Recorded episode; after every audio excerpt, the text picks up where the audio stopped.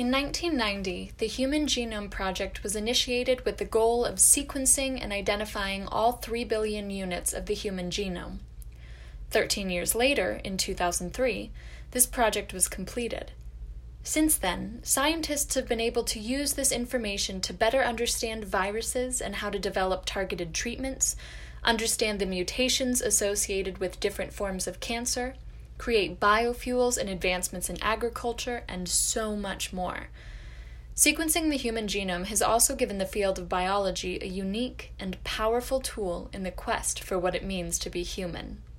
My name is Megan Peugeot, and this is Human.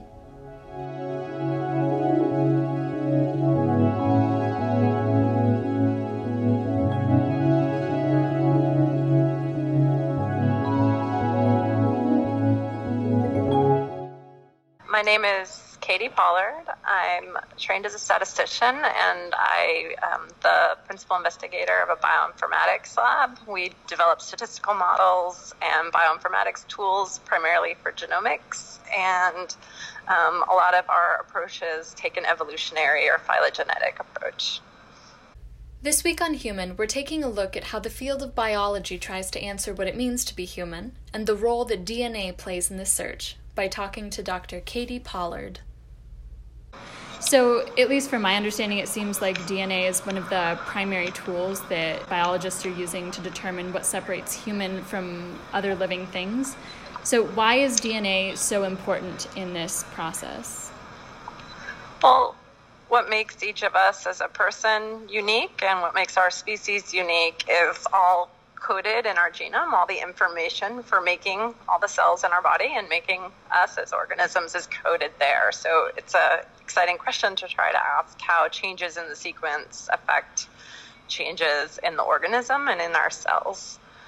Um, I wouldn't say DNA is the only approach people take to understand what's unique about humans. There's obviously um, philosophical approaches to that question. Um, there are uh, lots of behavioral studies mm-hmm. um, and uh, you know medical studies, lots of different angles. But the um, the way to relate DNA to all that other data is by asking what sequence changes correlate with the other kinds of chip differences. Gotcha. So it's like trying to find the building blocks that lead to those bigger things like behavioral changes. Yeah, I would say it's trying to find the molecular mechanisms through which those differences arise. So, in an article you wrote for Scientific American, you said that the story of what makes us human is probably not going to focus on changes in our protein building blocks, but rather on how evolution assembled these blocks in new ways. Um, Correct. Where genes are getting turned on and off. So, can you explain the idea of gene activation a little bit? Yeah. So every cell in our bodies contains the same set of proteins, mm-hmm. and it turned out when we sequenced a human genome and a chimpanzee genome that the human and chimp genomes contain almost the exact same proteins, not completely, and there's some interesting differences in our proteins. But um, our proteins are largely the same, and even within a person in different parts of your body, the set of proteins um, that could be turned on and off are the same. But an eye is very different than a piece of skin, and a human is very different from a chimpanzee. And uh, those differences are largely due to which genes get turned on and off. And that's important for making different kinds of cells different from each other because cells are made up of proteins, and proteins carry all the instructions for the cell how to make the cell itself physically and, and how it responds to its environment. So um, it's completely feasible that you can have different cell types and different organisms with pretty similar protein, not different yeah. combinations of genes. And the way that happens is a fundamental question in biology. There's still a lot of research to be done to fully understand that, but we believe that sequences in the DNA outside of the part that codes the proteins has information about how, when and where and how much to turn genes on and off. Before we go on to the next question, I want to provide a little bit of background information. When we talk about gene editing, one of the main tools scientists use is called CRISPR. At a very basic level, CRISPRs are pieces of RNA copied from viruses that attack bacteria. Bacteria use these as a sort of book of mugshots, so that when it recognizes a virus it's encountered before, it produces an RNA copy of the CRISPR that guides an enzyme called Cas9 to cut up the virus, rendering it harmless. Scientists are now building their own CRISPRs that use the same technique to act as genetic scissors, if you will, to edit or alter certain genes to understand how they work, repair broken genes, insert new ones, and disable harmful ones. Now, onto the question. Gotcha. So that kind of leads me into my next question. So, you know, in the age of like CRISPR and gene editing, I think the relationship between our genes and our humanity is starting to become more important, or at least is coming into the public attention more. So, yes. does like altering our genes affect how human we are, which I guess leads to a bigger philosophical question of, you know, how we determine what it means to be human, but I think looking at things like, you know, intentional genetic modifications, whether it's for diseases um, or for like the idea that designer babies that people have talked about, is there a point where we, you know, start to alter our DNA to the point where we're no longer human? Um, conceivably. So you could turn a human genome into a chimp genome by changing approximately one out of every hundred nucleotides there. That's not at all feasible right now to to edit right. make that many edits, but it's sort of uh, important to think about it because it's not completely inconceivable in the CRISPR age, and mm-hmm. so um, the big question is uh, to what degree we're we would want to do some of those genome edits. Right. Um, I think most scientists would agree that in um, cell lines in a dish that never become an, a living organism, that it would be interesting and ethical to make at least some of those changes in human cells to make them more chimp-like or vice versa. Um, but obviously, um, taking a human embryo and turning it into a chimpanzee is probably right. outside of the scope of what people would want to do. And, and as a community, we need to figure out where the line in between those two things, you know, where people are pretty comfortable and where people are pretty uncomfortable, where the line sits. Right.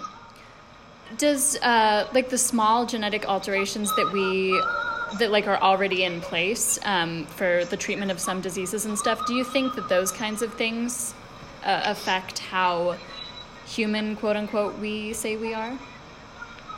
Um, I don't. Um, in most cases, those disease mutations are, for example, aren't uh, changing the DNA to be matching the chimp genome. That the human, the humans are walking around with, say, two versions of a part of the genome, and neither of those matches the chimp version. Right. So it's just toggling between different human states, and in, in most cases, it's not uh, toggling to the chimpanzee state. Um, there are some interesting examples where the disease state, the, the version of the genome associated with disease, is the one that was present in our ancestors and, and is shared by living chimpanzees, um, where it seems like we're evolving away from that state and that it's more healthy to not have the ancestral allele. But for the vast majority of disease mutations, um, that's it isn't really human versus chimp, but really two human versions. Right.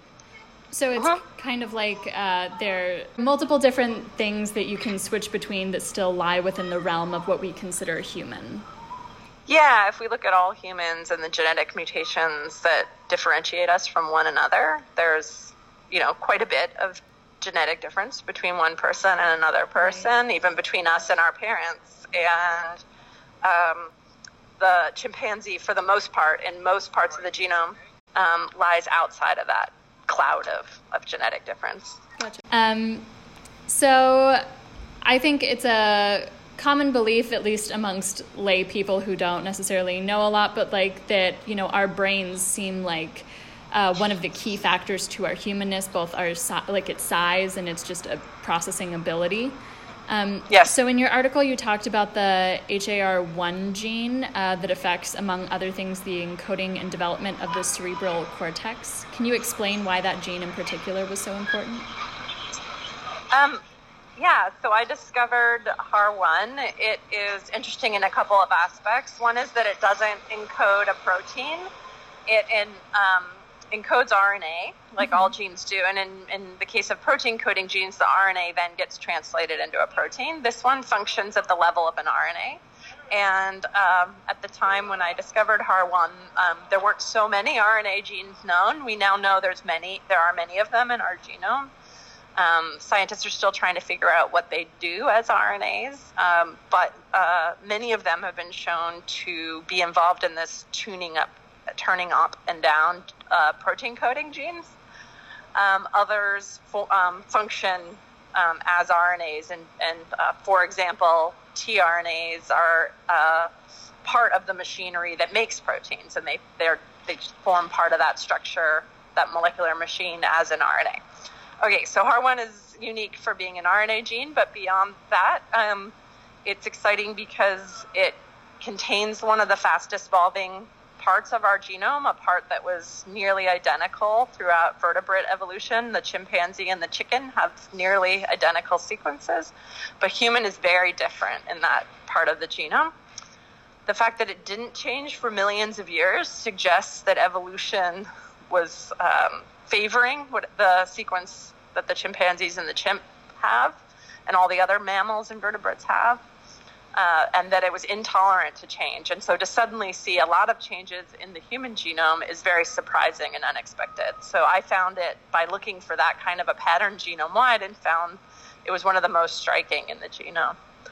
Um, the other thing that's interesting about it is this RNA gets made during development of the embryo in our brains um, as they're forming the six layered structure uh, that becomes our cortex. And the cortex is one of the parts of the brain that is uh, particularly large in humans.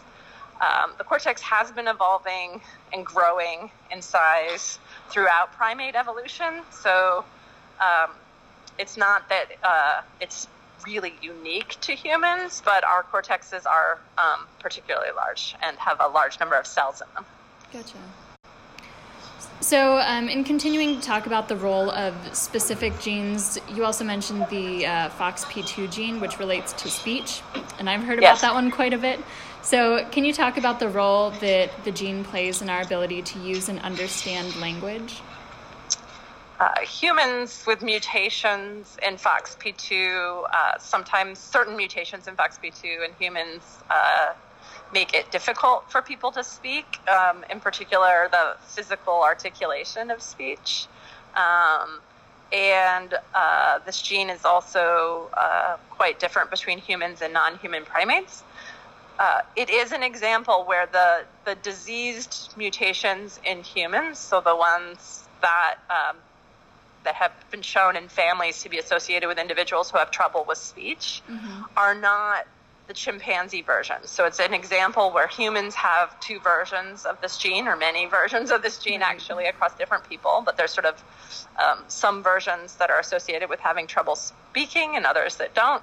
Um, and and the chimpanzee is different again. It's neither of those states. So this is an example where um, we have some idea about how the importance and the function of the gene from human genetics, from comparing different people to each other which suggests that the human chimp differences may have something to do with speech, but we can't say that for sure because the individuals who have trouble speaking don't have the chimp version. They have another version again.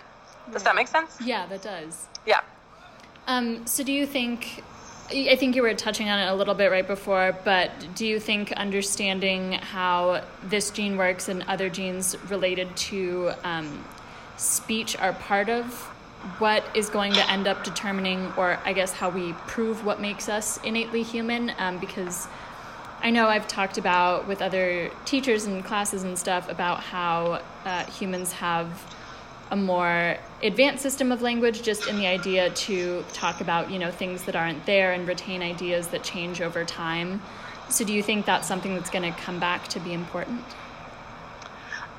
do you think language has been an important component of human evolution and uh, all of the culture that makes us quite astonishing as a species mm-hmm. um, is really facilitated by um, having a, a, complex spoken language?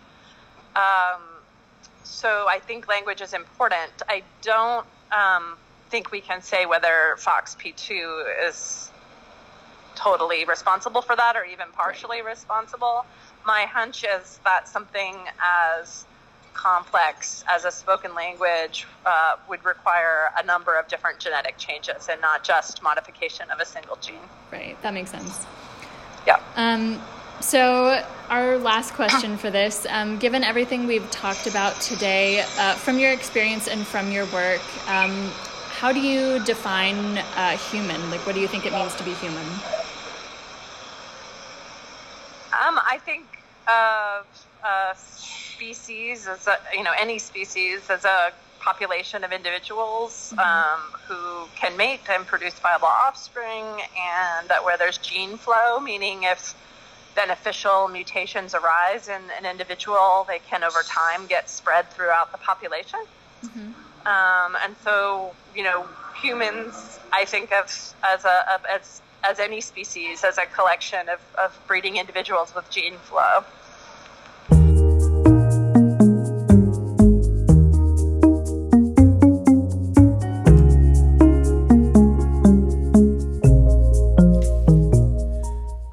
While scientists have come a long way in understanding DNA and the roles of genes, there's clearly still a lot of work to be done.